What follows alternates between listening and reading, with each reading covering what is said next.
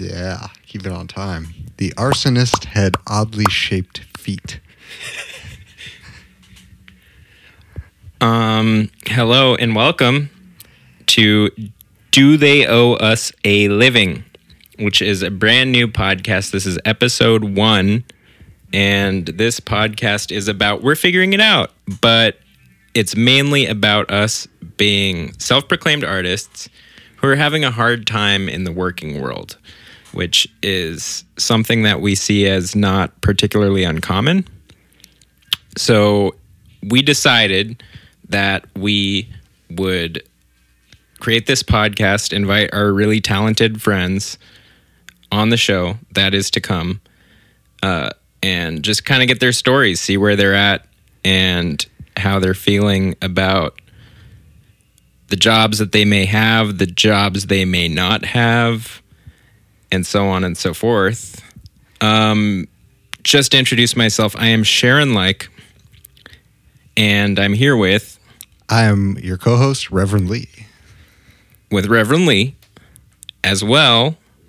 And we're just going to have a fun time talking some shit. Yep. We're going to talk some shit, swallow some spit, and uh, yeah, yeah, just kind of uh, share some of our experiences. In future episodes, we'll be bringing in, as Sharon said, some of our talented friends, and uh, yeah, hopefully offer people in uh, in a similar position a little bit of commiseration, maybe realize you're not alone, and maybe a little advice. Maybe you don't have to make some of the same mistakes that we made.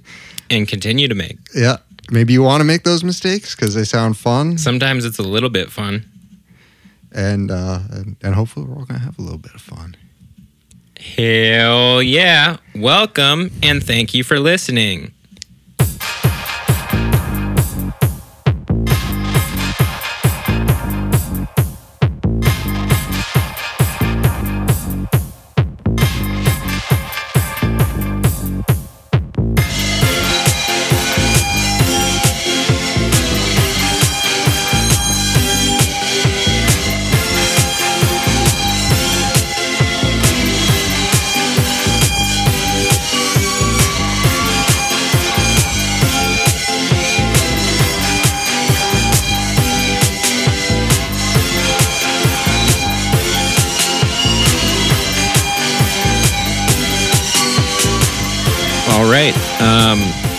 Let's talk about how we're doing this. We have handheld mics in our hands, Shure 58 mics, your classic stage performance mic, which is all we have and can afford at this time. Hopefully, in the future, we'll be able to make some studio upgrades. By studio, we mean a bedroom. Yep. And I'm talking about going from Hosa cables to Hosa Pro cables. And big time. maybe you know five year plan down the road we'll hit up those mogamis Uh, comrade, five year plan. inside baseball there's going to be a lot of that on this show we are uh, basically nerds about music um, speaking of being nerds about music let's introduce ourselves lee tell me about yourself Well, let's see. I was born of normal parents, and uh, let's see. I've been living in uh, Los Angeles since I was a kid. Born in Chicago, and uh, been playing music pretty much since I was uh, maybe middle school age. And uh, currently, I play guitar, to use the phrase uh, very loosely, uh, in a band called Terminal A. I play bass in a band called Fangs on Fur. And I also play slide guitar in a band called Sex Beat, which is a gun club slash cramps slash bags uh, tribute band, cover band. la punk inside baseball he's also great at those instruments that he plays but there's going to be a lot of modesty from uh, reverend lee on this show so brace yourselves How about you tell us a little bit about yourself, Sharon? Sure. Um, I also had normal parents.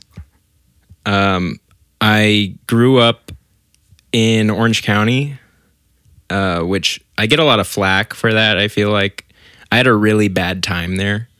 Um, for some people listening who might be from Orange County and were of a certain stock, perhaps they might have had an experience growing up that was not completely miserable. That was not my experience. But the advantage of that was I found music and I connected with it. It was kind of like my only friend. And I started making music sometime around 2009 and making music in the computer. And I started DJing sometime around that time. So that's uh, 10, 11 years, 11 years now. And it's been ups and downs. And all arounds. Mhm. Mhm. So how do we know each other? We've known each other for about 2012? 12. Yeah. Yeah, what I don't know. I can't the do year, math. year that the world ended. We've been living in a like DMT fueled kind of dying fever dream. Mhm. Ever fabric of the universe has been torn apart. As evidenced by, I don't know, look around. And this is also going to be a little bit of a political podcast. I think that you'll find that we're really outspoken about our political views and we lean so far to the left that I can't come up with. Do you have anything for that? My ass is chafing. Precisely. There we go. Speaking of just a weird aside, but so speaking of politics, today's President's Day. First episode being recorded on President's Day, I feel like it's kind of a I'm feeling kind of a patriotic vibe. Yeah, I haven't been able to acknowledge it at all. I mean, what do you? What is the history of President's Day? Do you have any idea? I believe okay, so February used to have two holidays, two federal holidays. One was Lincoln's birthday, and the other was George Washington's birth, born in the same month. And uh, Abraham Lincoln, a lot of people don't know, pen pals with Karl Marx. That is a fun fact. Yeah. Uh, then they consolidated it at some point into one holiday, which I believe falls on Lincoln's birthday, which I believe was today.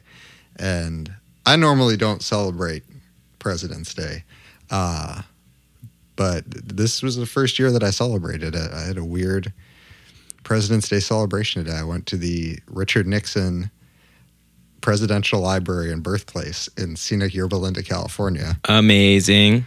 on a whim, got there right at opening, 20 minute line out the door, Holy shit. and news cameras. You see, you, all kinds of people there. There was a there's a Teddy Roosevelt impersonator, Makes Uh, sense. also a Franklin and Eleanor Roosevelt impersonators. Full wheelchair. Interesting. So I walked in and I saw him, and I was like, okay, they, they're they're kind of erasing a little bit of history because he was standing. Got That's a little absurd. closer.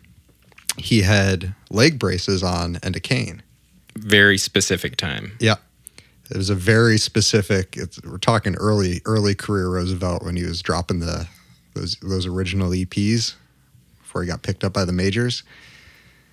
Classic. Yeah, Yeah, I, I connect uh, deeply with the role of FDR. I played FDR in an eighth grade production of Annie, which I thought that I I really lucked out with that. of all the characters to be. As they go, Yeah. it could have been so much worse. Yeah, Thanks, Ms. Becker. She was looking out for me ahead of time. yeah. Also, she gave me a cool mix CD with some rave music on it. So, Wow. yeah.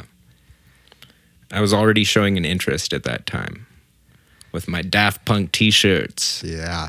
See, this is why this is why we got to support our teachers because the, the children are our future, and they can they can set them on the right course or the wrong. I, I had a few that set me on the wrong course. I don't know if I had the cool teacher that gives you cool records. I had the I had Mr. Knutson in high school sophomore year who told me to uh, not go to college and be in a band and tour. great That was- advice. That's a cool teacher. Yeah. So we're some fucking musicians. Lee is a guitarist, bassist, composer. Um, we think about other things, and it makes us weird, even by the standards of musicians. To to go there, and even if it's just in our heads, I, I think that we both have a desire. I I don't want to speak for both of us, but you can comment after that to have some representation of our politics in our music because we see things that we don't like happening in the world that I don't know, it makes me sad. It makes me sad to have concentration camps in the country that I'm living in. That sort of deal. Yeah, I would agree with that, and I would I would even go a step further and say that uh, all music or art you create is inherently political, especially when you're living in a country with concentration camps. So if you're not speaking to that on any level, eh, it's still making a political statement, but it's that the status quo is fine because to not speak on issues that are that severe it's uh it's, it's what we call a present absence but it's hard to make a sound is something that I've struggled with. I don't know if you've had the same experience of sometimes it feels like, you know, there are hands around your throat or something where it's you just want to get something out and it's really hard. And I think that there are actually it feels like there are structures in place to prevent people from being particularly creative. Uh, oh yeah and a big part of that, I think, is it's not super incentivized uh, anymore to be creative. yeah no it's completely de-incentivized there's i always say there's only there's really in reality only two crimes in the united states one is not being born rich the other is trying to be creative i guess there's a third one which is having dirt on the clinton crime family but that's another story Don't want to get into that. yeah, I, I don't know. What do you do at that point? It's like uh, where I'm at is it's, I got to do it because I love it. And I encourage anyone who might be listening who wants to do something creative, just fucking do it. It doesn't matter what anybody thinks about it. It doesn't even really matter what you think about it because it's practice and that's practice that other people aren't getting. And even if it it's never going to amount to nothing if you if you make a mark, even if it's just in your own computer or whatever, however you're doing it, you got to do it. Because if you don't do it, somebody else is winning. That that means that they influenced you against making a creative statement and that's a fucking bummer, right? you can't let them win You can't let them win. It's hard though because musicians don't get any money anymore. That's something that happened over the course of the last 20 or so years. You you saw studio budgets kind of just disappear. Um, it's hard to get paid playing a show, that sort of deal. It's hard to get somebody to sign a record and actually distribute it. There there's a lot of interference there, but at the same time, it's easier than it's ever been to actually get your music out into the world and published. And what I mean by that is you can make a song, you can upload it to SoundCloud, and you can send it to somebody in I don't know, Kazakhstan or uh, Papua New Guinea, presumably, they might have Wi Fi there, probably in certain parts. So it- that's worth a ton. That hasn't existed in the way that it exists now. And that's something that we can really take advantage of. Uh, after a certain point, we got to cut out the middlemen, right? Like, why? Why? Why have a label? What's the point? Yeah, it's tough because it's in a weird state of flux, and you got to kind of. I tend to focus on the negatives, which is that you know oh yeah, you can't make any money doing this anymore. Uh, and on a certain level, like, you know, it's yeah, fuck the labels because they were terrible. They were always evil. But then you realize you get rid of the labels, and then everything has to be self financed, and that makes it kind of a, a rich kid's game if you're not going into it with independent or very dependent wealth, uh, or you know, say family connections into the business. You're kind of up shit's creek. That's the downside. That's a vibe we get in LA, which is you know m- considered by many to be the music capital of the world. Obviously, that's a very USA centric view, but it's it's realistic that it's one of them. Yeah. It's one of them. So we see a lot of how the sausage is made here in Los Angeles, and Snouts it's and entrails. being rich at the beginning helps a lot in having any kind of career in music or maybe the arts in general. Yeah, I mean, the real problem is, and th- this is different than it used to be, even for you know, talking to because you know I cross paths and and play music with uh, a lot of people from the older punk scene in LA, and there wasn't any money or interest from the labels there either.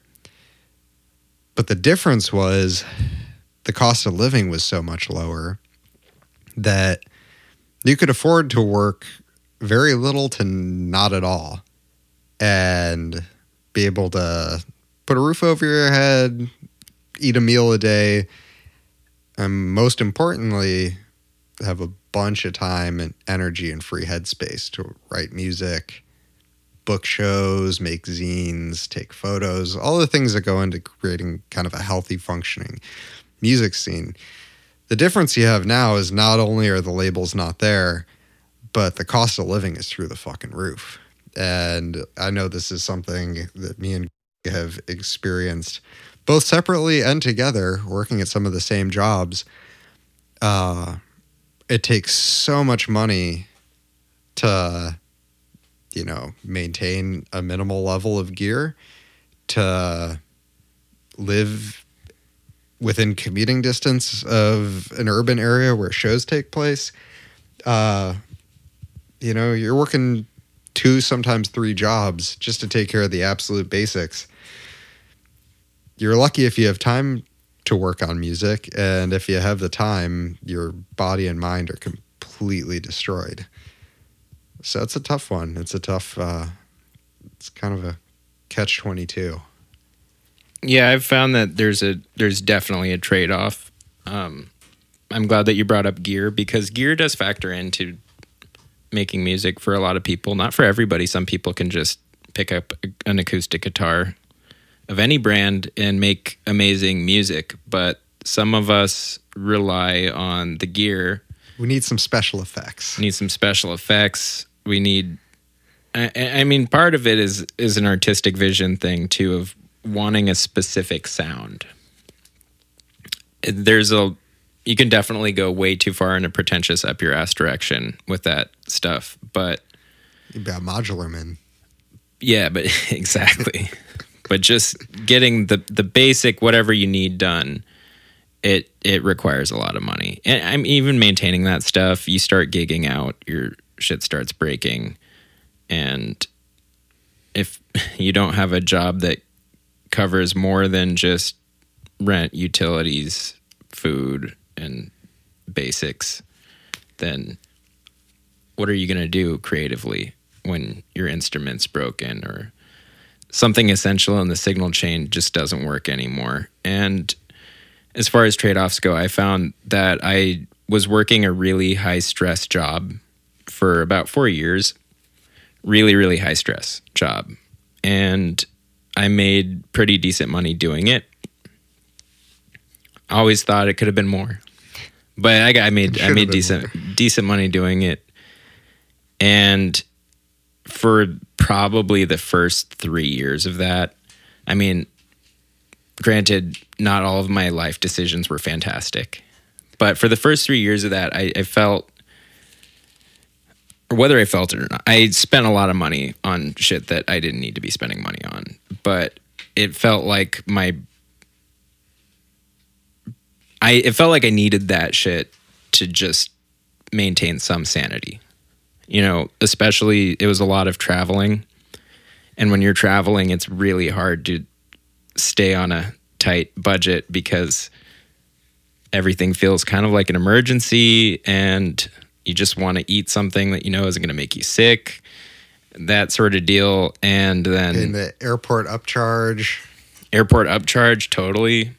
Just because you want water on the plane. Uh yeah. So that kind of stuff it just like neutralizes whatever extra you're making. But in the last year i kind of got into a fuck it mode of like i'm gonna buy the gear that i want and i'm really glad that i did that because i don't have a job right now and i do have the gear and like for the initial phases of that when I bought the gear, my head wasn't necessarily in the place where I was going to be able to use it right away. So it was just kind of in cold storage waiting to be used. Now that I'm unemployed, I actually have some creativity to use that stuff. So it's a really wacky trade off. Yeah. Kind of sucks, but Moral of the story is buy the gear buy the gear. because Yeah. you know the jobs they come and go. Uh, I mean, especially the way the economy is now. You know, it ain't it ain't like you're getting a job at the Ford plant that you're going to do for 45 years and then get your gold watch and retire. We're going to be switching back and forth between all different kinds of careers. It's like uh, it's like a merry-go-round. It goes up and down, also goes round and round. There's lights, there's music. It's all good things, but the moral of the story is the gear will always be there, hopefully, unless, you know, God forbid you get, you know, ripped off or something or it breaks. But, uh, and I think the key to that, and it's something I struggle with, is I'm kind of in a similar boat to you. I'll very begrudgingly buy the gear when I'm working and therefore not have time to use it. When I'm between jobs or unemployed, uh, which is the time that I should be using it, I'm so flipped out, stressed out, and worried about the fact that I'm not employed that all that time goes down the drain anyways. and I don't end up using the gear in those situations, which is really stupid because because I'm so freaked out about money and not having a job, and also I think. I have a particularly extreme form of this. Maybe so many people listening can identify, but I think it's just kind of cultural indoctrination. My even though music is my passion, my self worth is so much more tied to whatever completely arbitrary job I'm doing at that point. Uh, that when I'm not working, I get really deep into like guilt bullshit, and yeah, it's it's not good. The Protestant work ethic. We always want to do a good job. Yeah. We do. We we pride ourselves on being able to do a good job, but it there is a cost to that and I don't know about you, but I feel jealous of people who can just check out at their jobs and apply the minimum effort and brain power to it. And I, I think a lot of the jobs out there warrant that. For some reason, we haven't fallen into those jobs most of the time, or maybe we're doing something wrong. Yeah, I- I can gotta, definitely got to meet I'm- in the middle somewhere. Yeah, I'm definitely doing um, many things wrong, including that. And uh, it's funny because no matter how much in my mind, I'm like, with most of these jobs, not all of them, but most of the ones I've had, it's like, you know, like some of the stupid like like line cook, you know, jobs that I've had. Not that there's anything wrong with those jobs inherently, but the way that those jobs were run were really stupid. Terrible management, awesome coworkers usually, but you know, awful management. Uh, I, I'll tell stories of the, the, the, the mobbed up pizza restaurant where they were stealing money out of our paychecks to pay for unspeakable it, jobs where the boss had zero interest in me as anything other than a cog in the machine and had absolutely no problem letting me know that from the word go. No illusions, still bending over backwards and breaking my back, knowing that the harder I work, I'm just stealing from myself because the boss is stealing from me. And there's absolutely no advantage to me to work harder. This is not a place I want to stay. There is no move up the ladder, no reason to go above and beyond for these guys. But this feeling of personal worth that's attached to it, man, I would bust ass for absolutely no reason. Yeah, it's it must be some kind of compulsion. Uh, and, and the thing is those kinds of business practices for management that's going around. We've done a lot of traveling together uh, around the country for work and we've just seen in every city like so many people who are pissed off and like they look like they can't take it anymore. And to me that says that the country is ripe for some kind of change. I would like to think that's the case. I would like to think that we can make that change if we start having the right conversations with each other and realize that we have power in numbers. Yeah, no, I think that's the only way it's going to happen. Because, and I think the reason it's even gotten to this point, uh, there's been a very, uh, very definite move to make everybody feel atomized to internalize their own unhappiness. So, you know, if you're unhappy at your job, it's not your job, it's you. You know, put on a happy face, don't let anybody know that you're struggling. So, all these people feeling the same thing for the same goddamn reason and but just due to the way our culture works, the way our media works, uh you know, you got fucking Dr. Oz and Dr. Phil and all the TV doctors telling you, you know, oh, it's self help. You just got to get real with yourself. It's like, no, how about you get real with your fucking boss? Because the reasons that you're bummed out, you know, I mean, God, I, I have I have chemical imbalances that I've been diagnosed with. I know that, so that's separate. But apart from those, the reasons I'm bummed out is because I work over 40 hours a week and still have to sweat bullets about paying my rent in two separate payments and hoping that my landlord's not going to kick me out. Like, and you know what? Enough other people are in the same boat. What the fuck's up with that? Why is that something that we're all familiar with? It it shouldn't be the case. Like the money exists. We know who has it. It's like people we're not going to meet and they have way too goddamn much of it and a lot of the country doesn't seem to get how much of the money it is or maybe they don't get why those people don't deserve like all of it. It's really confusing. There's some kind of disconnect in the minds of maybe most of the country. It's a it's a high number it's it's a, it's, it's a lot of people who don't understand what a billionaire is and how fucked up it is that someone would hoard that much wealth. Nobody deserves that. Why is it that, you know, a single mother might have to work three jobs? So she's working, you know, some some people are working like 18 hours a day. And I've been there. They're all minimum wage, all the jobs. So you can do the math on that wherever whatever state in the union it is. And she's not working as hard as a billionaire. How the fuck does that make sense? Like, how many hours in the day is the billionaire working? And what does that work look like? Is it is it really so skilled what the billionaire is doing to where they can have all the fucking money? Food for thought. I don't know.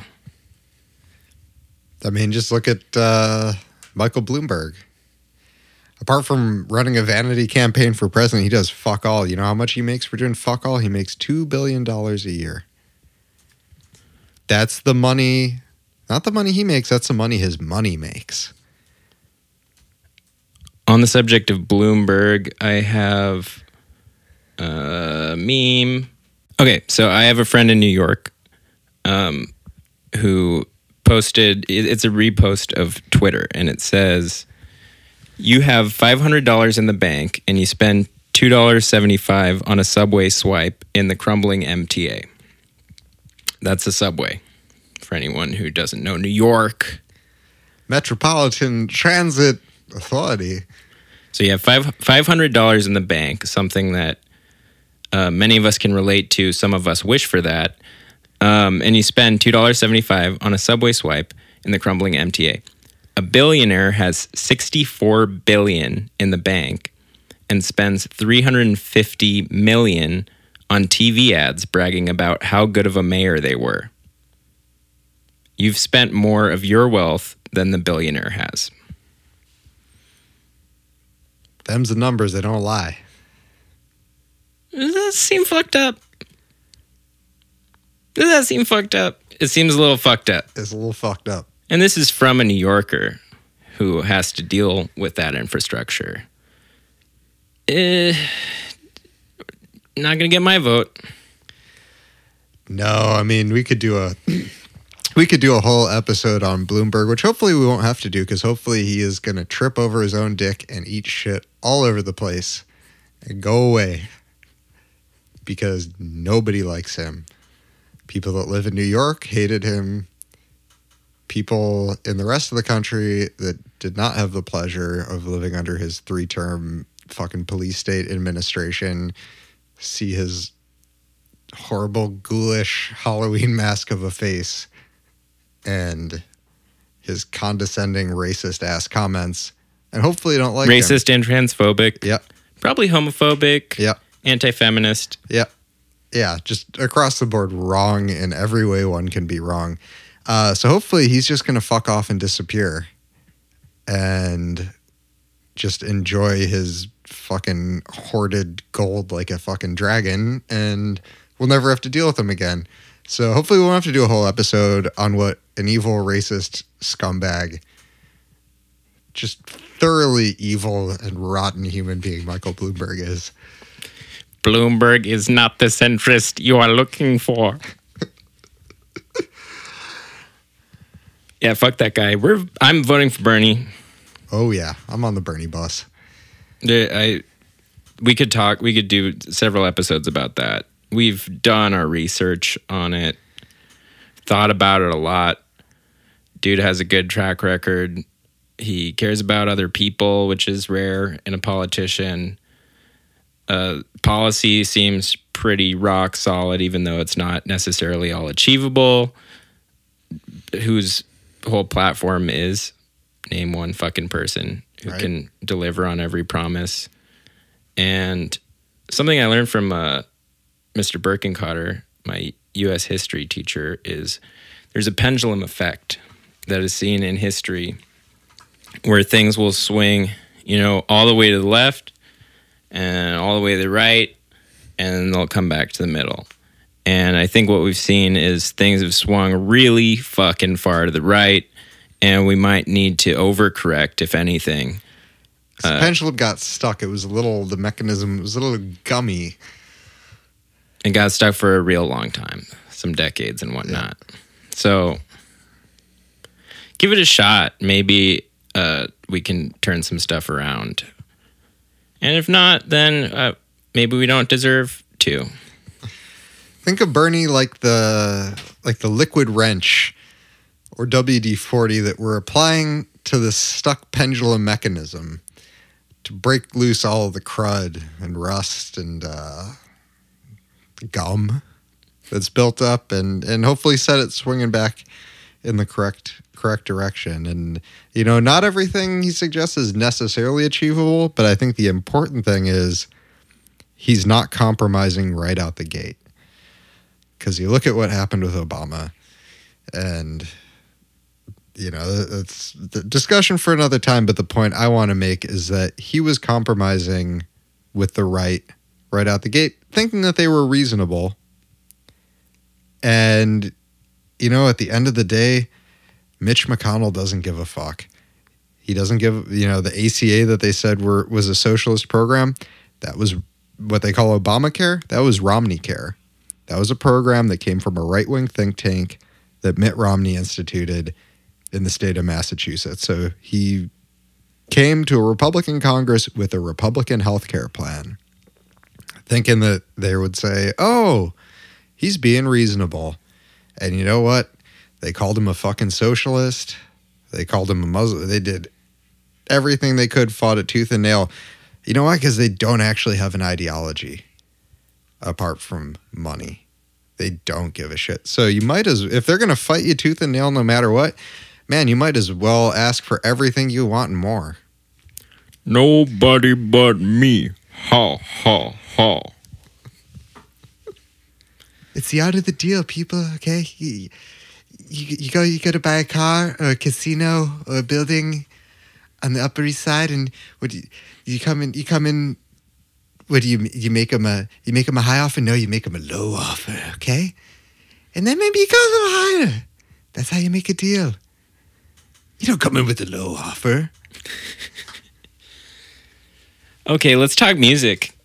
Um, here's something that's coming up: current events, local events, local events. We got a festival coming up called Ooh, the. I love I love a good festival. Oh Sharon. yeah, Tell me about this festival. It's I haven't heard called about this yet. Cruel World. Oh, Cruel World. it's almost like a cool world, huh? Oh, not nearly as cool. Tell me about this cruel world. All right, so Cruel World is a festival that was developed by Golden Voice. Oh, I've heard they used to be a they used to be a drug front, right? Believe so. Allegedly, and, uh, parody. but they might have uh, sold operations to another company. Do you know anything about the company that they might have sold out to? I believe it's called a AEG. Oh, AEG allegedly fucking evil. Yeah, Yeah. Philip Anschutz Yeah, is uh, another far right cat uh, uh, that we we know and love. allegedly shares a name with a Nazi war criminal. Allegedly, That's weird. Um, parody. and yeah, he's working against LGBT kind of rights around the clock. Not allegedly. Uh, Truthfully, yeah, he's about it and does all kinds of fucked up shit. And this is coming. I'm I'm saying this as a person who has been to like a lot of Coachellas, like way too many from a young age. is that also a Golden Voice property? it was the Golden Voice property. It's like kind of the the big biggin. That's Yeah. how they got to sell the AEG. Ah, Is it because that really caught on, and that festival changed a lot. I, the first one I went to was in 2005. The last one I went into was 2014, and uh, it it was a completely different festival by the time that I left. When I when I showed up the first time, it was like you got your you know kind of basic hippie indie fuck crowd. That's about it. big hats. Yeah. Oh no, this is Oh, pre oh, this pre big pre- this hats. before This is hat. like this is like just kind of cool hip like Okay. when hipster wasn't a bad word. yeah. Okay. Like way back when, just some nerds. It's basically some nerds It was like, like, the indie kids got a little edge on them. they like good music. Yeah. Like the first year I went, well, I saw Bauhaus, for instance. That's that's pretty solid. It was solid. Yeah, they used to make a a point to get the good bands and kind of cater to an audience that had taste. And as time went on, they stopped doing that, and the whole thing became kind of a corporate marketing activation, and they went full mainstream with the lineups, like top of the top 40, I think, kind of deal. Yeah, yeah. And the the pulps. people who are there are terrifying because they all look the fucking same. Like they make it a point to look the same, act the same, be drunk and falling over the same. They get the hot Coachella fashion tips, and then they all follow them. It's, it's, it's from a blog. Yeah. So it was like something that I used to look forward to, and then it became kind of my idea of hell. So thanks, Golden Voice, for right. that one. So so so far we have so we got a festival. It's called Cruel World, and it's being put on by the evil conglomerate that pretty much ruined Coachella and a lot of live music in at least in Southern California that I know of, and also real estate market and anti LGBTQIA plus. Uh, so that's what I got so far on this. That's what you got so far. That all sounds. Tell me more. It sounds like right. a yeah. sounds like a great time. By so the far. way, AEG, um, you can look into some of their other properties. They own a bunch of venues. I want to say Staples Center. I'm not sure off the top oh, of my love head. Love the Staples Center, Uh, LA Convention Center, maybe. It's possible. I'm not sure. Um, definitely the owns. O2 Center in uh, London. It's like it's a worldwide thing. Oh wow, Yeah. Uh, the O2 is a big ass venue in London. Let's see what they got.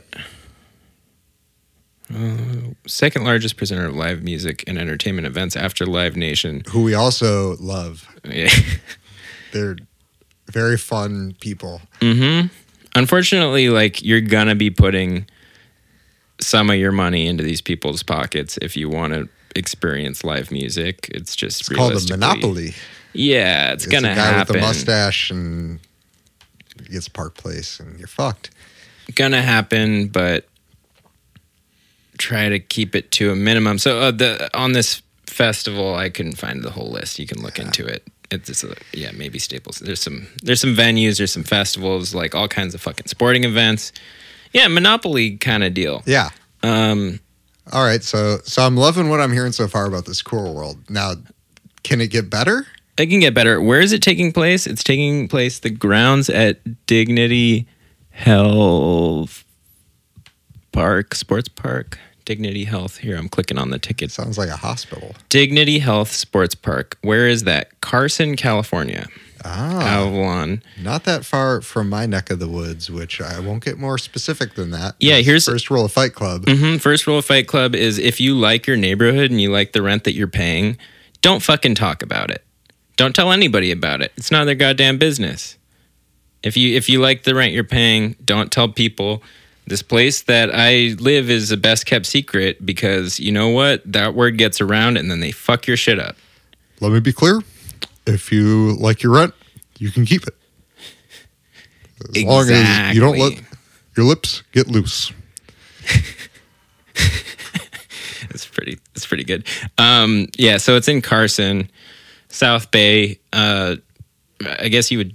It, it would technically be kind of what what we understood to be South Central, a portion of it. South Bay, South Central. South Bay, South, greater southern Los Angeles area. Uh, if you've ever been driving along the southbound 110 or I believe 405 freeways, you will notice, depending on which of those freeways you're on, to your left or your right, uh, a, a large, terrifying structure that looks like it is from the intro scene of Blade Runner with a big American flag. Uh, it's a big oil refinery, which is kind of the main feature of Carson. Uh, big old gnarly oil refinery. I've enjoyed that image in my mind for almost as long as I can remember as a Southern Californian. Uh, yeah. You also might be driving by and you go, you smell a smell, and you're like, "Oh my god, my car is on fire and it's gonna blow up." Uh, and then you realize it's just it's just the the death factory. That that's that's Carson. That's Carson. So Carson, as we have known it for most of our lives, is probably you know middle class and lower income, maybe predominantly lower income, fam- but definitely residential, definitely Yeah, families that a- live there. Yeah, working. Yeah, working family area. Uh, you know, fairly fairly dense as everywhere in LA is population wise.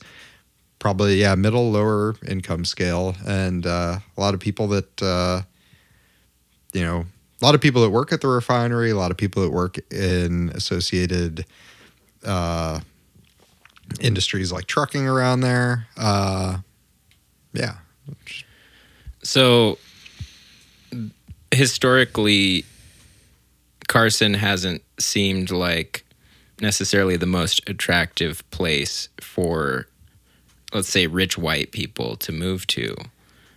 But what's weird, at, at, one point in history, you know, rich white people might have been afraid to go to Carson. It's kind of got the vibe of the inner city, I, I would say. You know, these are things that when we were growing up in Southern California, there were there were parts of LA greater area that certain demographics of people might not have felt the most comfortable in for whatever reason. Yeah. Having grown up fairly close, uh, the only times I went into Carson, uh, there were good house shows there. Shout out to the Hooligan House. Hell yeah. So that's a neighborhood where this festival is. Why did they put it in Carson when, you know, this is what we're gonna we're about we're about to get into the lineup. It's stacked. It is a stacked lineup. It's Yeah. got so many recognizable names. Um, why would they put that festival, high capacity festival, in Carson? It's weird because I I know if you had a festival like that in Carson about 20 years ago, you'd have a hard time getting people to go there. But for some reason, now they want people going to their show in Carson, not at the LA Historic Park that can definitely accommodate a lot of people, not at some of the uh, fairgrounds, uh, any any number of high capacity venues in very developed zones for these kinds of events were overlooked for this festival. It's going to be in Carson. Why might that be? Interesting. Could it be similar to what we know as a brand activation, but for the city of Carson?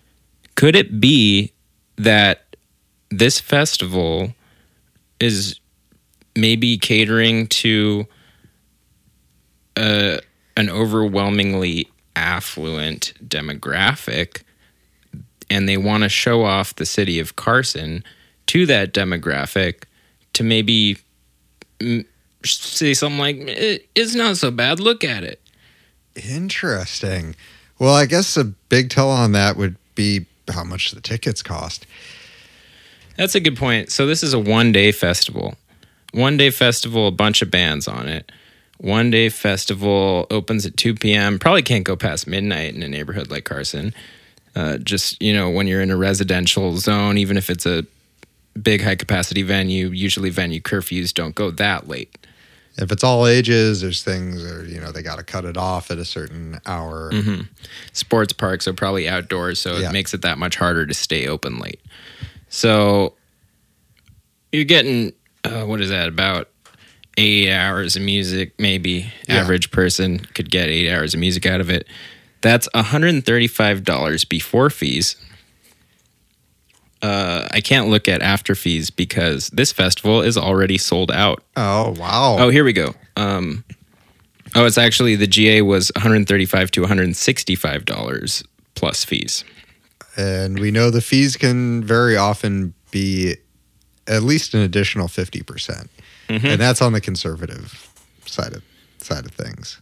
Yeah, so uh, we're looking at tickets that might have been around 200 bucks for the people that were buying them for the general admission, not including you know VIP or super VIP, which is also an option for this festival in Carson.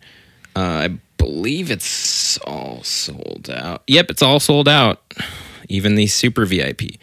General admission tickets, four tiers, sold out. VIP tickets, two tiers, sold out. Super VIP tickets, which were $350 plus fees, Wow! fucking sold out. Okay. So that's our festival, sold out in Carson. And let's talk lineup. Okay, general info. Um, okay, here's our lineup. Headliner, Morrissey. Amazing Wow. fascist headliner. Yeah, You love to- you Amazing love to see fascist. guy that's down with the National Front.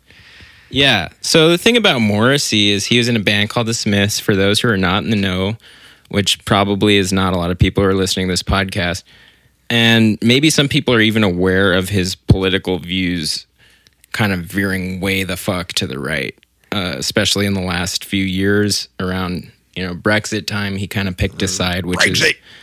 all the way to the right. Uh, he's kind of made some just generally racist statements and uh, seems fairly unapologetic about it. On the subject of being apologetic, it seems like a lot of his fans don't seem to care a lot.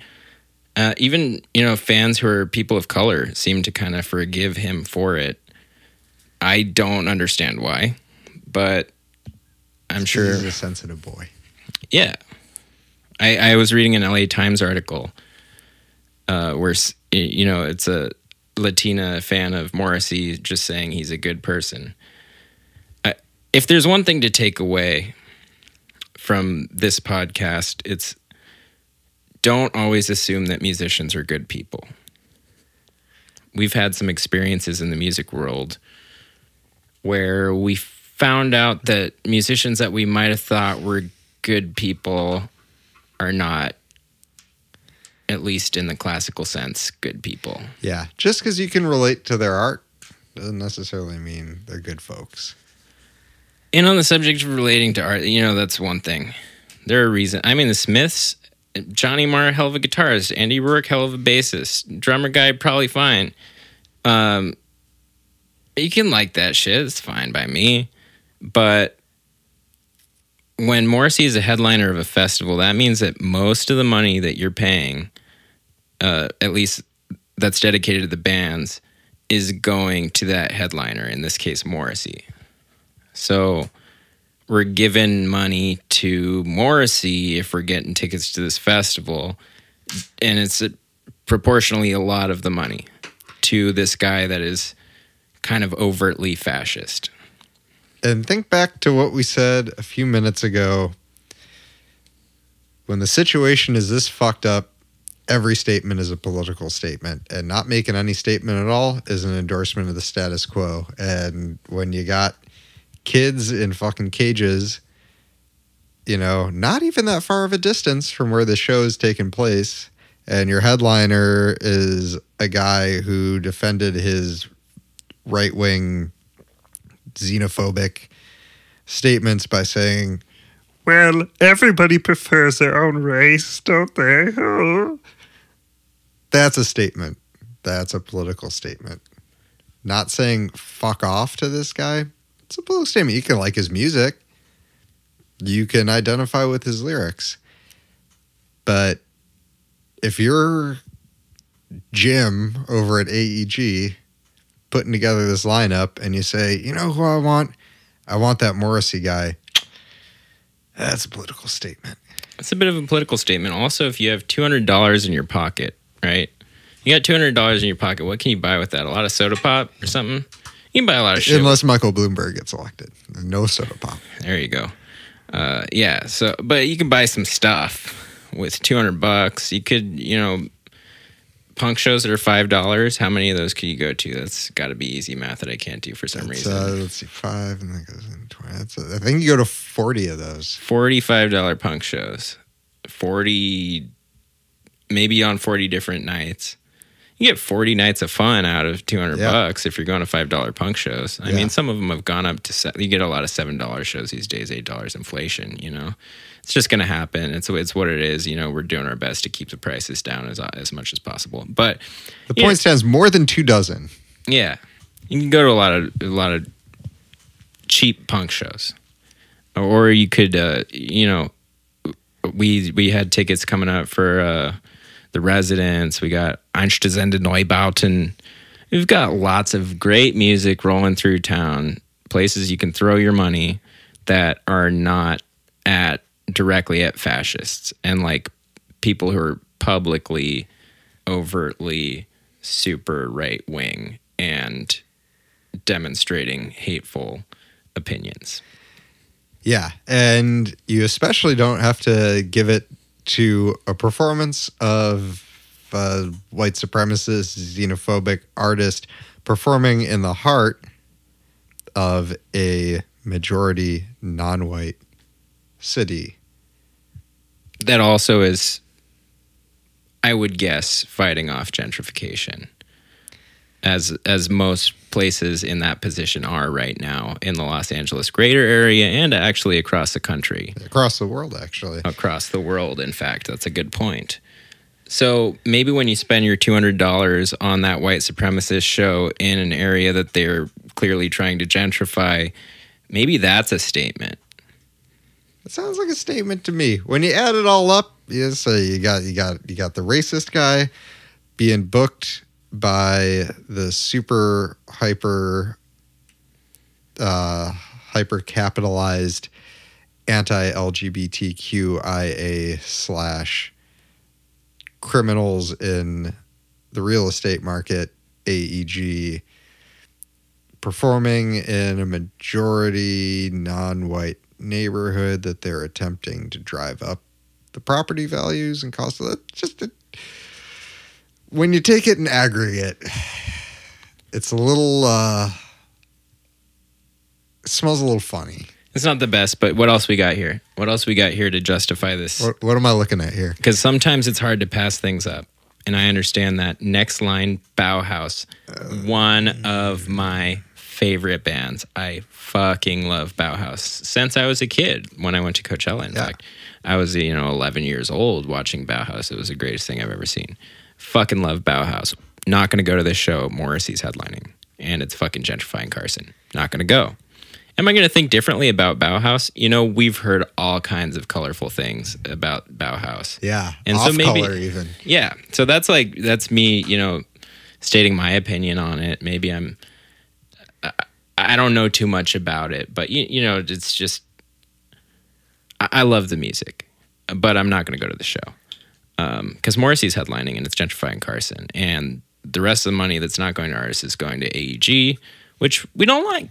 Uh, next on the list, Blondie. Oh my God, Debbie Harry. She's fantastic. We love Blondie Yeah. too. We do. Uh, next up, Devo, very important to us. Yep. Super formative. Yeah. Yeah. After that, Psychedelic Furs, I'm a huge fan. Yep. I love the Psychedelic Furs. Yep. Love me some psychedelic furs.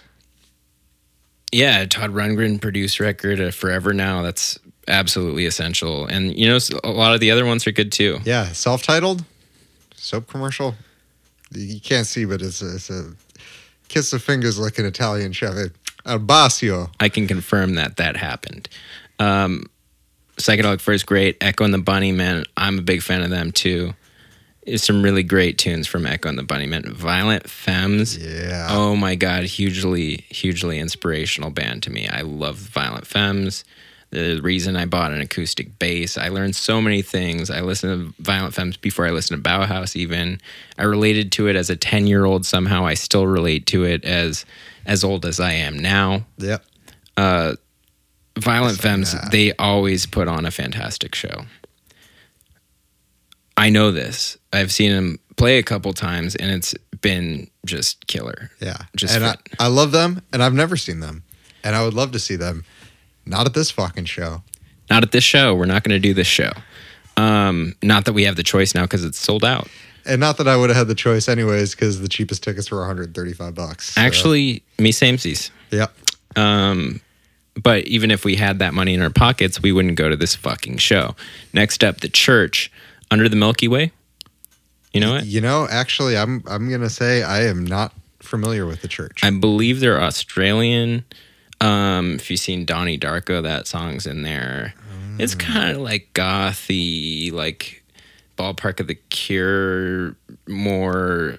Uh, I don't want to say generic, less unique voice compared to Robert Smith, but kind of in that ballpark. There's some good stuff in there for sure.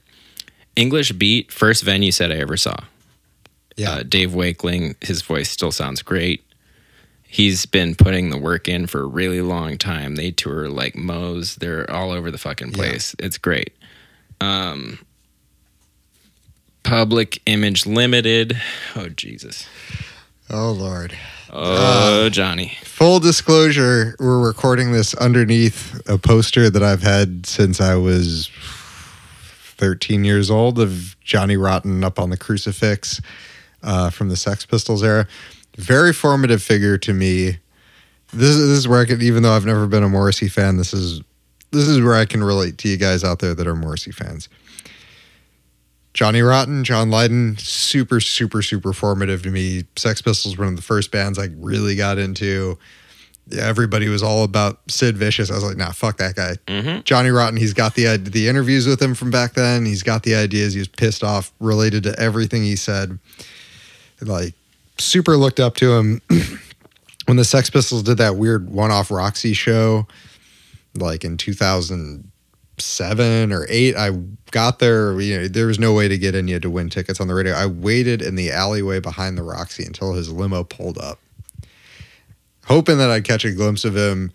And he walked by, and me as a like 15 year old or whatever, and like mustered up the courage to go, "Hey, John," and he like looked over and went, "Hello," and we kept walking. That was like the biggest fucking thing that happened to me in my life the whole time I was at high school, including losing the V card. So like, super important formative figure to me. However, he's a fucking asshole. It's hard to say where his politics are at because he's I don't know if he knows. he doesn't even know. But you know, if you ain't on the right side, you're on the wrong side. And it's like, you know what? I love the music. I love him as a figure. Uh, It was super important. It was like the Yeah. Sex Pistols were really important to me. Public Image Limited, I loved. I Yeah. saw them play. That was a great show. That was at Coachella, believe it or not. yeah, Um, yeah, because I'm an asshole too. But uh, yeah, talented. Uh, He's made a lot of statements. Um, he maybe just needs to stop making them. But it's just one man's opinion. We'll move on. Yeah. We'll leave the guy alone because he's he's a, he's a sad man. past his prime. Um, okay, next up, Gary Numan. Gary Numan, it's fun stuff, right? He's a pretty important character in Yeah. the synth synth music world.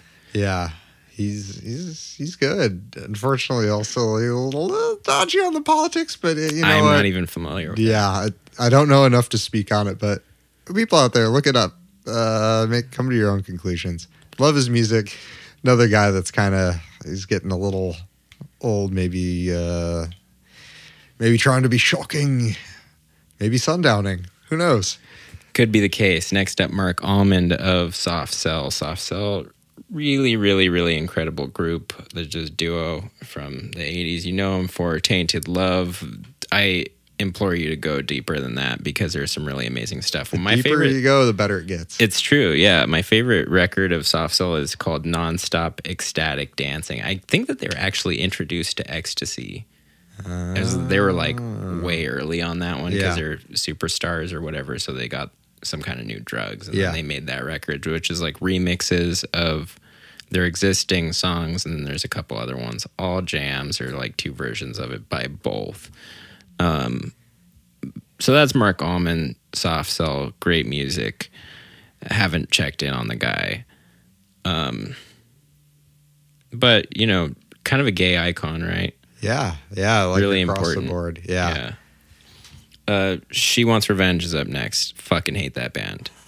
Yeah, I, I, okay. So this, I think this band was like probably big when I was in high school, and I heard the name and confused them always with a screamo band. I think that was similarly named because I'm old and that's what was hip when it I was in high school. like that. Yeah. So I never listened to them when they were around, and then they came back, and I was like, why are all the like hip LA Instagram post punk kids into this weird screamo band from when I was in high school? And then somebody was like, oh no, they sound like Joy Division, and then I listened to it, and it. Whew, my friends, the Joy Division was a very generous comparison. Not, uh, I don't see it slash hear it. yeah, uh, not screamo, but just as much not my cup of tea. Uh, and didn't even have the nostalgia kick that hearing screamo in 2020 would actually. Yeah, really fucking gross, douchey lyrics. And uh, to address that. Um, bad sound. Like she wants revenge is ripping off Interpol, ripping off apparently Joy Division. There were a lot of comparisons that first run of Interpol where there's like, oh, Interpol sounds like Joy Division. I didn't really hear it, but um, she wants revenge was clearly riffing on Interpol, and it was like so far removed that I couldn't even recognize any through line there, and it just sounded like fucking trash to me. so it's like when you do the photocopy of a photocopy of a photocopy of it, it degrades, and then by the time you're done, you can't tell what the fuck the original image was. That's what I'm getting out of that. On that subject, the next one is Blaqk Audio. If you're not familiar, um, Davey Havok, I believe, of the band AFI. Oh, taking me all the way. Now we're talking He high school, baby. uh, he did Blaqk Audio, and it was like his photocopy of a photocopy of a photocopy of a photocopy of like Depeche Mode and Soft Cell, and it's so postmodern that it is maybe more confusing than it is bad. Interesting. Yeah, it sounds like I mean, I don't like it, but he came from the mid 2000s, and you know what else came from the mid 2000s? VH1. I love the 80s. Mm. It sounds like the two like fused together in a horrible like the Cronenberg like fly machine, and that's what you got. I, I've never listened to him, so I'm But just, it's, this uh, conjecture. it's It's not Michael. Ian Black audio. Okay, so that's what it doesn't have from I, I love the '80s. Not yeah, and not not Jack Black audio. Yeah, no Hal Sparks, no Mo Rocca. Uh, yeah, So Blaqk Audio. be fucking with it then. Okay, Trust or TR slash ST. Is that some kind of music joke? Music reference? I don't know. Uh, I, that would be generous to assume that. All right. Correct me if I'm. This was my. I might be totally off base here. So, uh, yeah, correct me if I'm wrong. Sharon, correct me, or if anybody's listening, I'm sure there'll be some kind of way you can get in touch with us and correct me. When I saw that just now, I was thinking it was a weird stylized representation of Tourist. Not related, Not really. Okay. as far I'm as I totally wrong. understand. Yeah. Thank you for the correction. I'm not sure where this cat. I think it's one dude Turst. who makes um I don't know whatever we call boring synth riffing on the 80s music these Oh, days. yeah, yeah. There's plenty of it on this lineup. We'll get there. T R S T. I've heard this because a lot of people were saying it's great or whatever. Uh, I didn't like it. I thought it was really boring. I thought it was really derivative, Thompson Um, Reuters. but not even. Yeah, I, I guess you can't type in tr slash st into the Google bar. So Oh, maybe it's an inside joke on that. No, I don't think so. Oh, previously known as Trust. So Oh. maybe there was another Trust. Uh, Oh, okay, so it's a dude. And He makes boring music. Okay, So- native land. yeah. Okay. Um, so dudes who make boring synth wave music. Cold Cave up next. Same deal. I don't give a shit. Uh, Jay Aston's Gene Loves Jezebel. Is that Jury's like, out on that. I don't know. I, It's got to like be the, guy possessive. from. Is he riffing off uh, Ariel Pink's Haunted Graffiti? So, No, you, are you not familiar with Gene Loves Jezebel? I do know. Yeah, I know. It was a little, it was a Oh. little joke, Oh, I got gotcha. not delivered in the correct tone. Uh, yeah. So the possessive, I'm imagining there was some kind of alleged dispute over name rights. Is what I'm getting out of that. Yeah, Gene Loves the possessive. Jezebel has a song. So maybe Jay Aston's representation of Gene Loves Jezebel can perform that one song Yeah. semi faithfully. So there's that. That's you know that's got to be worth seven out of your two hundred bucks right there. What you get? I can't. Can I sing it? I don't know Oh, if I can oh, sing it. I think you maybe. can sing it. Maybe. What you get is what you see. Desire. Oh, that one. Okay. I know who you're talking Yeah. about now. Okay, Berlin um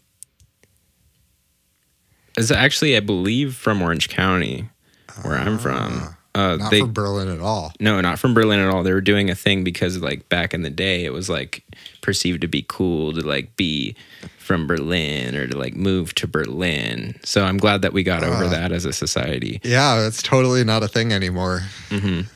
Um, but yeah, they uh, originally they made like really cool synth music along the lines of SSQ. For anyone who's familiar, that's Stacey Q's first band. There's kind of this Orange County scene of like proto high energy, really kind of kind of dark and post punky synth music from Orange County that's actually really good. And it's a weird thing. Bring up SSQ. All those artists were because of the they a lot of it was recorded in Fullerton, same time as the hardcore explosion was going on down there. So you would have those artists recording in the studio sometimes right after bands like the Adolescents and TSOL had been recorded. Like they were all in there at the same time, which is crazy to think about and something that should maybe be stylistically explored. Mm-hmm. a bit. What if they all did a jam session together? What would that sound like? That's what I'm trying to figure out. Yeah, that's something that we we both want to know about. And yeah, fertile ground in in Fullerton. It's Fertleton. it's its own it's its own place. Fullerton is it's kind of different from the Yeah. rest of Orange County and the rest of the world. So Yeah. check it out. See what see what you think. Um, Berlin later in their career did like the soundtrack to Top Gun. It's what they're best known for. Take My Breath Away. It's the name of the song. Not my favorite. I saw Berlin play for free in the park when I lived in Colorado for a couple years, which They're in that, that context circuit. was great. Yeah, they were Yeah. in the free in the park circuit. Now they're on the big festival Golden Voice circuit, so that's a level up after whatever the heyday was, and all power to them. Uh, cool deal. Bad Manners, I believe, is like a two tone ska, but it's like kind of novelty. Oh, interesting. Oh yeah, Bad Man- Ba- Bad Manners is the next band. Bad Manners. We're sorry, we're looking at the screen while we're commenting on this. It's the only way we can do it. Um, you want to read the next one? Ah, missing persons. Walking in L.A. Yeah, little Dale Bozzio. Nobody walks in L.A. And what are words for? Nobody listens anymore. Yeah. That's an amazing lyric. Yeah, they're good. They're good. Yeah. Uh, it's some classic LA stuff. London After Midnight. I'm not familiar. You know what that is? Okay, London After Midnight. I actually have uh, a friend of mine who played in this band for a while. Uh, they're very, very storied, uh, and uh, I'm a little hazy on this, so some of the dates might not be 100% right, but I believe the 90s into early 2000s Los Angeles goth scene, they were kind of one of the one of the big big bands. Haven't listened to much of their stuff, but like you you talk to like somebody who's goth in Hollywood in the 90s and you bring up London After Midnight, they will have tales, tales to tell. Uh, uh, some kind of, I think the singer was maybe controversial in different ways, as you know, a lot of people in the 90s like to be. Uh, I don't know about anything specific, and it's probably a lot of like in in the goth scene drama, uh, which is another thing that we've totally gotten over and doesn't exist anymore. Mhm. Uh, but in my book, you know, they sounded, you know, not quite my cup of tea, but they sounded they were they kept the flame lit during a very hard period of time for everybody. So like I I tip my my Somebody, uh, it's a dirty job, but somebody's got to do it. yeah I I tip my uh my uh Uh, my Victorian stylized uh vampiric top hat. If not London your After uh, thrill kill cult little police hat. Yeah, exactly. One of the two, maybe Yeah. both at the same time. both. at the Get creative. Next on the list, Drab Majesty, which is an amazing group because they sound like exactly what their name is, and that's difficult to pull off.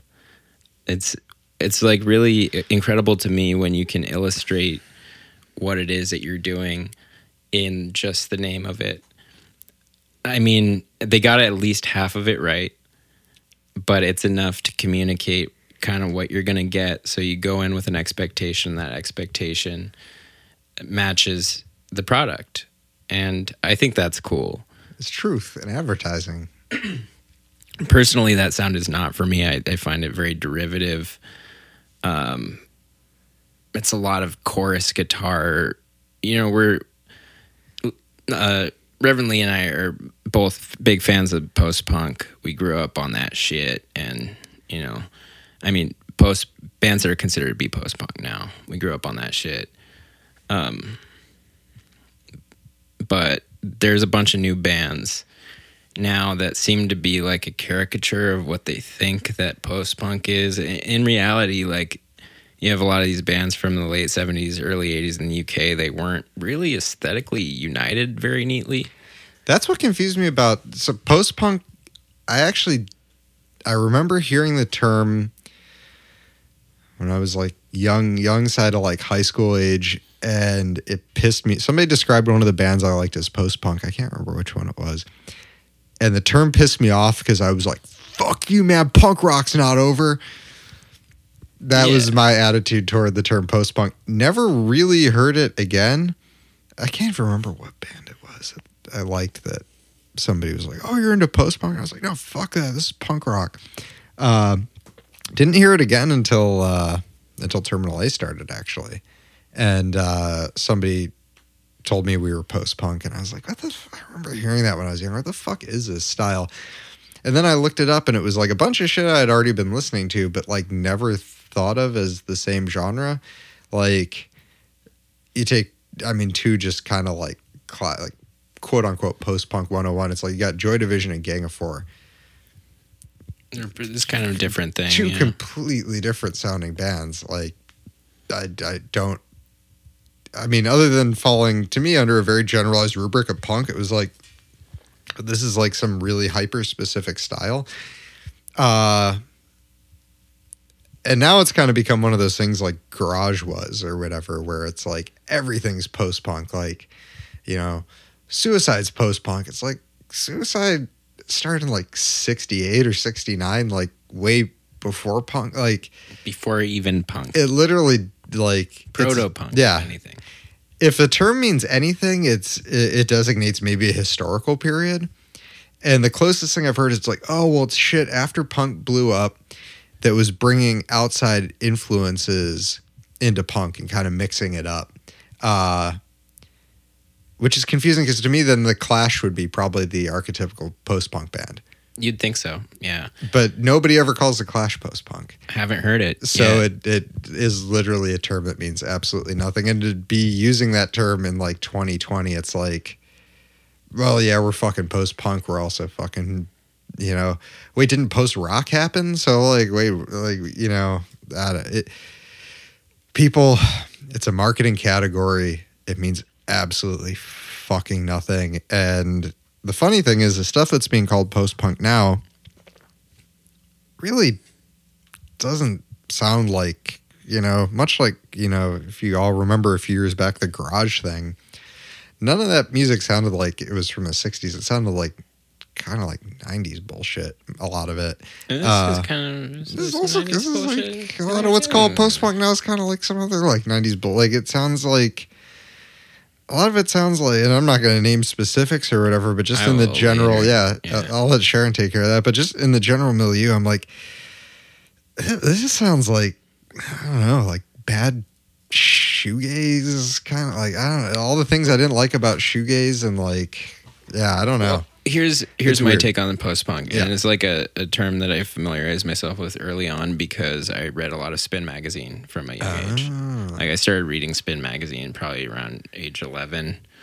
You know, like this is when I was you know crossing over from like Green Day into Joy Division, and uh, so post punk is it came up a lot in Spin magazine, so I kind of understood it to mean you got your Joy Division. I don't know if Gang of Four was really lumped in there, but like I actually Bauhaus was kind of classified as goth. So it is all over the place, but it, to me it meant like 79 to 83 or something 1979 to 1983 and what came out of punk but like then you get weird shit like what, what is wire in that context. Yeah. like pink flag even is like not quite the same punk sound as what was going around in the uk at the time. Siouxsie and the banshees veered off like pretty early on in the career into just some so for me it was just like you know the weirder end of punk. Yeah. And that's what made it post punk is it's like punk but with some new ideas in it whether it's like drawing influence from some something that came before or they're just doing experimentation.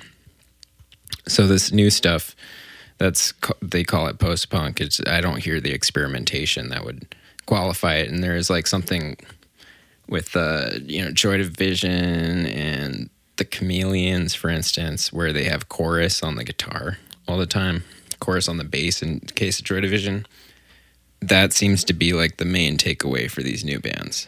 Gotcha.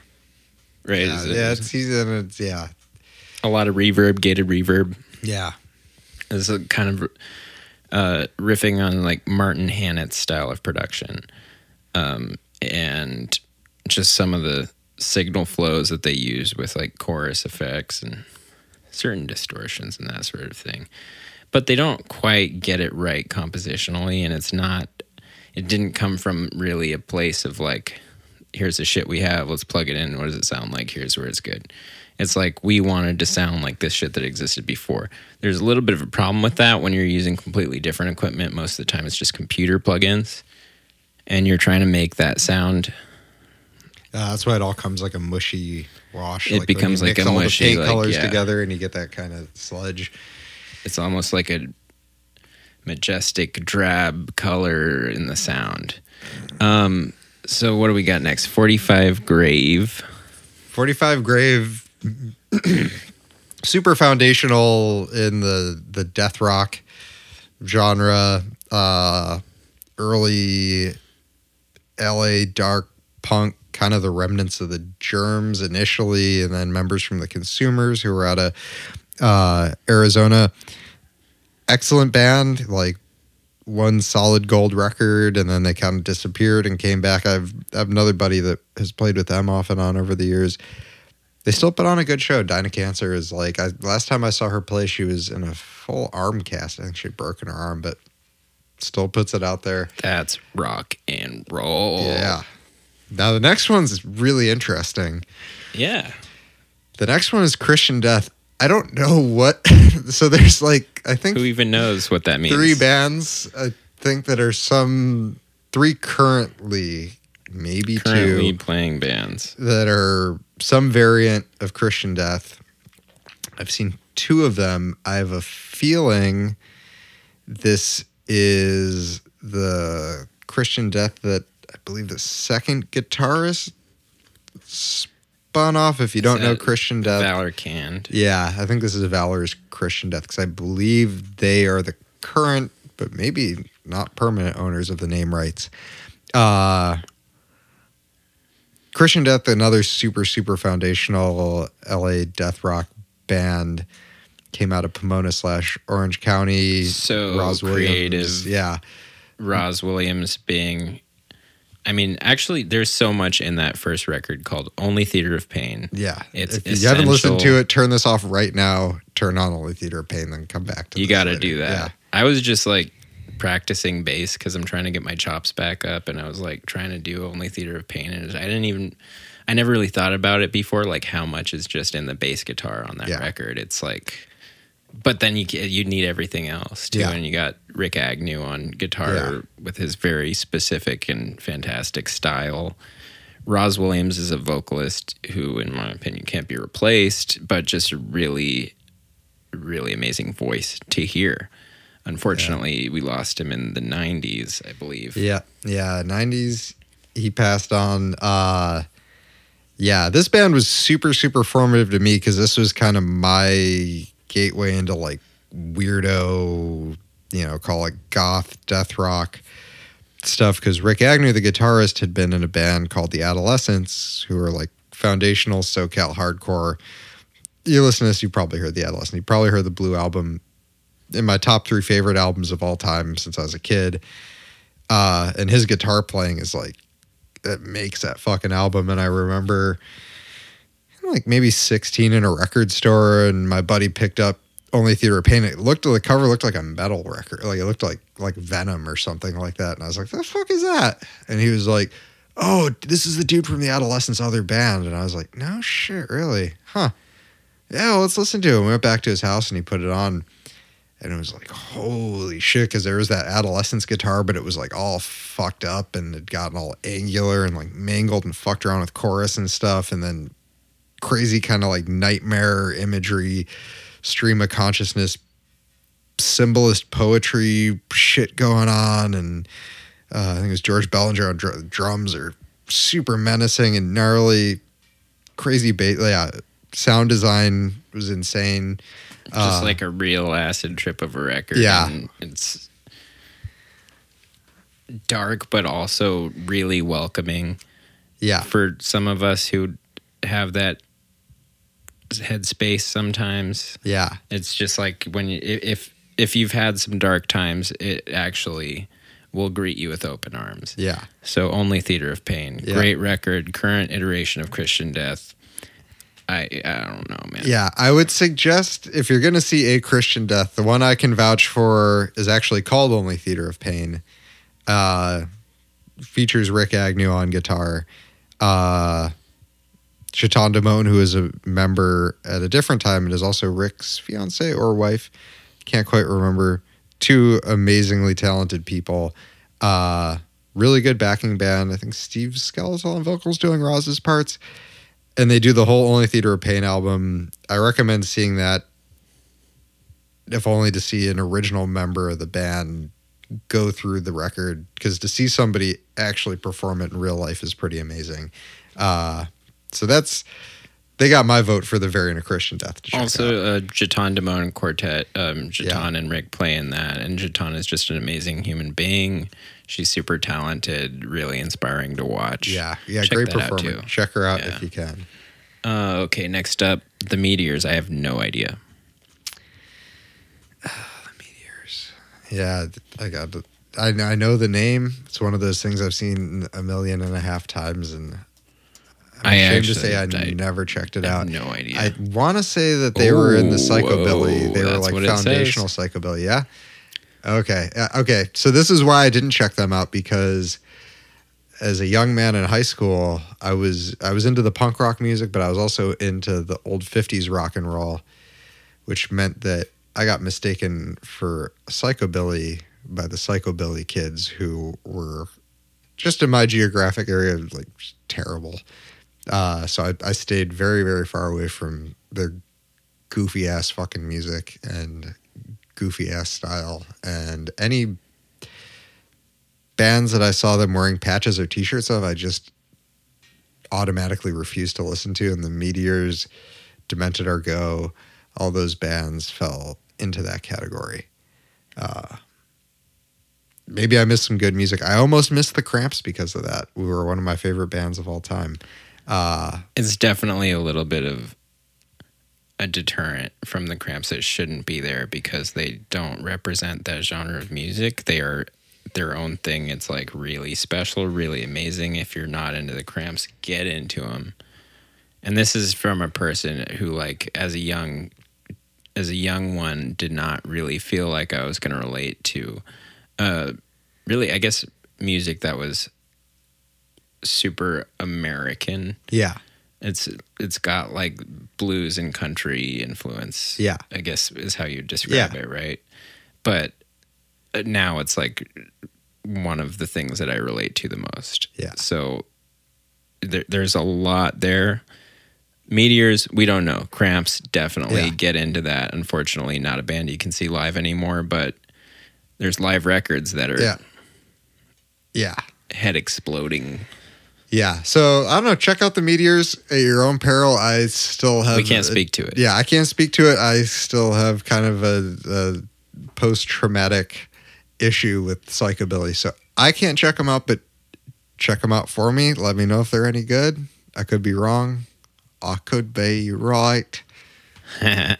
um, I feel like we're oh we are so over time. Um, let's blow through this Wow. last line. All right, we got Black Marble. Uh, one of the most boring, Marbles. one of the most boring bands I've ever seen live. I have never seen that. I've seen them live. Oh my god, it was so boring. It's maybe only beaten by an Animal Collective set I saw. So that's where my taste is. Uh, take it or leave it, but Jesus Christ, that is a fall asleep to that band band. Um, critically acclaimed, I would say, I've definitely heard a lot about Yeah. them on the critical end. but real boring. Sextile, same deal. It's like really derivative from my perspective. Um, I, I don't know. I don't know what they're doing or why, but some people really dig it, and that's fine. Soft Kill, tried I, I have to a it. full disclosure. I have a, a friend in this next band, so I'm going to recuse myself because I cannot be, uh, uh, what do you call it, objective up to journalistic standards. So I'm going to let Sharon take take it away, Sharon. Soft Kill I listened to is kind of in the same ballpark as uh, Drab Majesty, Black Marble, and Sextile. KVB, I think I tried giving that one a shot, and it's kind of the same deal as well. To me, all of these things kind of blend into one just sort of crock pot of uh, chorus guitar and reverb and sad guy vocals that I don't, it doesn't have the energy I need, but people relate to it right now for some reason, and people are allowed to relate to whatever they want to relate to. I'm not gonna I'm not gonna put them down for that. So it's not my not my bag. And there's a lot of stuff on this lineup that is my bag. But too. we're not gonna go to We this show. We hate this you show. can't make us. You can't make us go to this show. It's really fucked up if you do it. I know that a lot of my friends are going to go. I totally get why. There's some really amazing bands on this lineup. But when you kind of look at it analytically, it's not the most ethical decision you could make. I know we want to support these bands. It sucks that they have radius clauses. That means that they can't play in LA around this Thanks, time. AEG. Yeah, they they got to skip LA and only play this show, which means you can't just see them at a venue that's not gentrifying Carson. But Yeah, it's a bummer. And if there's one thing we can all work towards, and it's a big project, but like, it shouldn't have to be like this. it really shouldn't. You shouldn't have to like be fucking playing fast and loose with the ethics to see a band that you want. Like, come on now.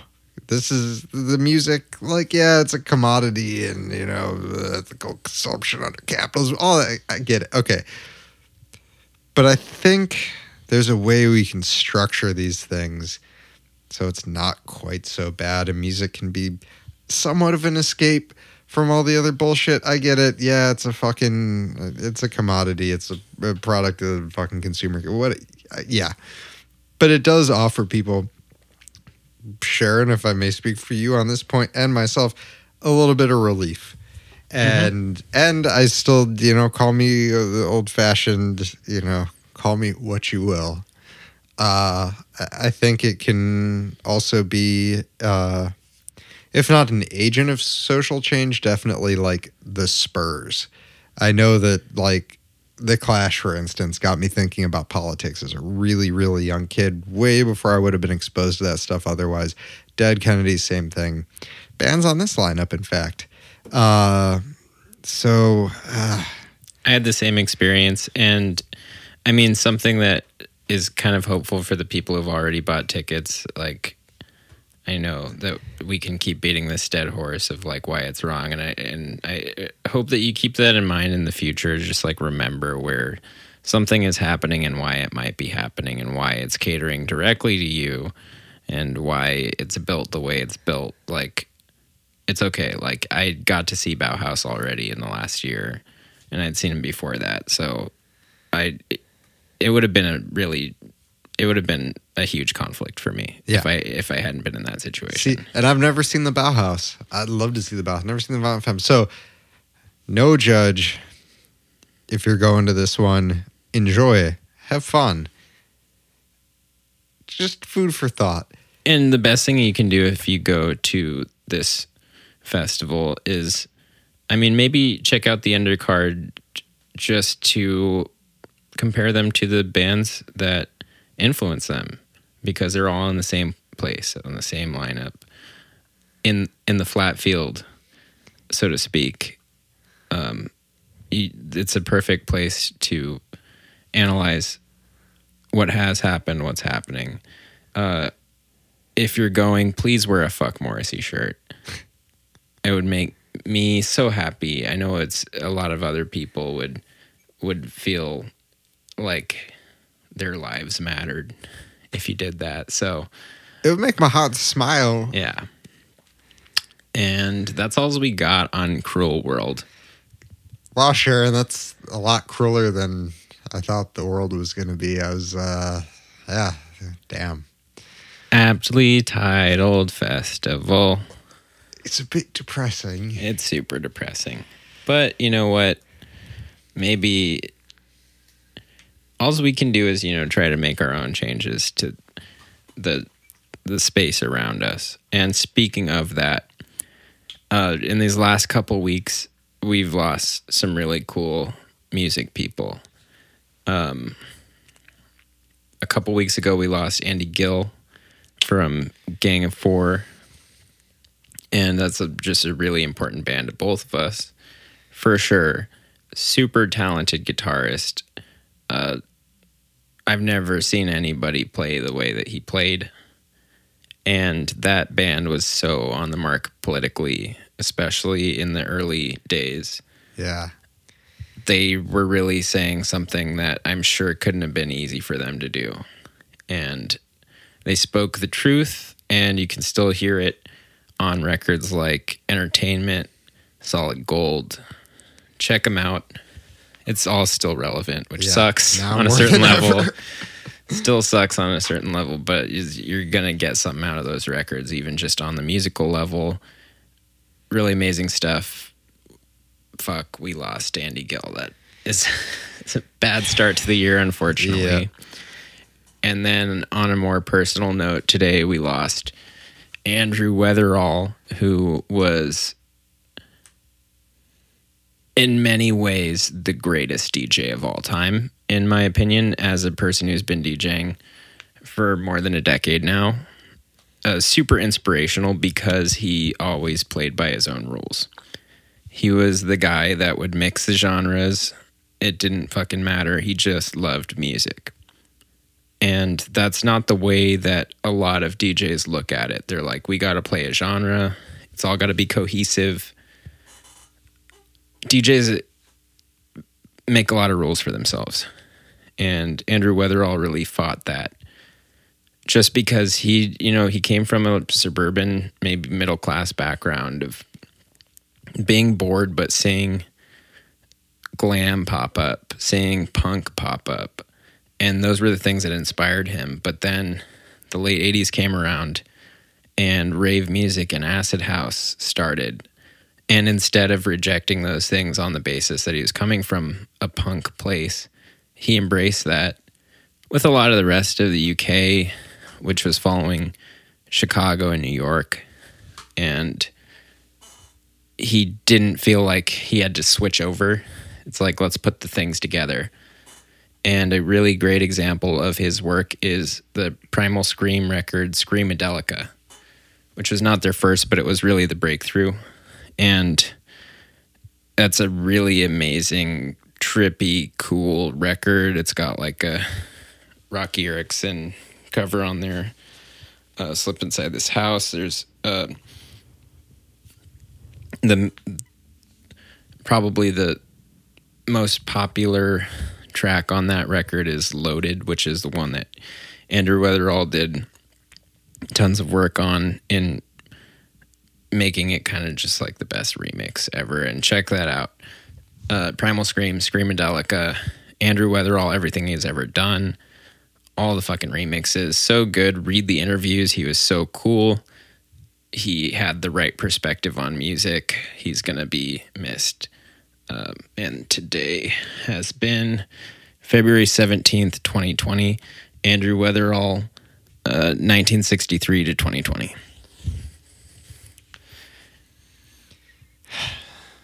Yep. Yeah. It's not not looking not looking like a great year so far on that level. but we're we're always learning from these people and i encourage the listener to think about who's inspired you and just try to integrate maybe not what they sound like or you know in visual art you know, what it looks like or don't rip it off just try to try to see where they were coming from and try to represent that in a way doesn't have to sound sound or look the same. It's just it's more of an ethos based issue. Yeah, I'd second that. All right, so that's got to be a wrap for the first episode of Do They Owe Us a Living, which is a reference to a song by Crass that we can't play, but you know what? We're going to make a playlist of songs that we want you to hear and that'll be on Spotify. So we don't know how we're distributing this yet, but we'll make sure you can connect to that Spotify playlist, listen to some good tunes that we can't put in the show. Uh, but it'll be just as good. You can check them out. Check out the lyrics, check out the sounds. Don't go to Cruel World Festival if you can avoid it. if you got a ticket, you can sell it probably for twice of what you paid and you could go to a bunch of other shows. Just You can have a good time. yeah, just think about it.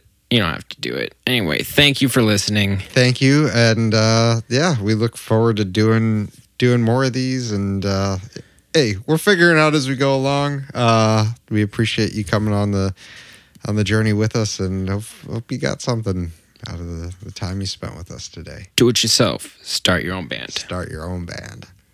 All right, Thank you. see ya.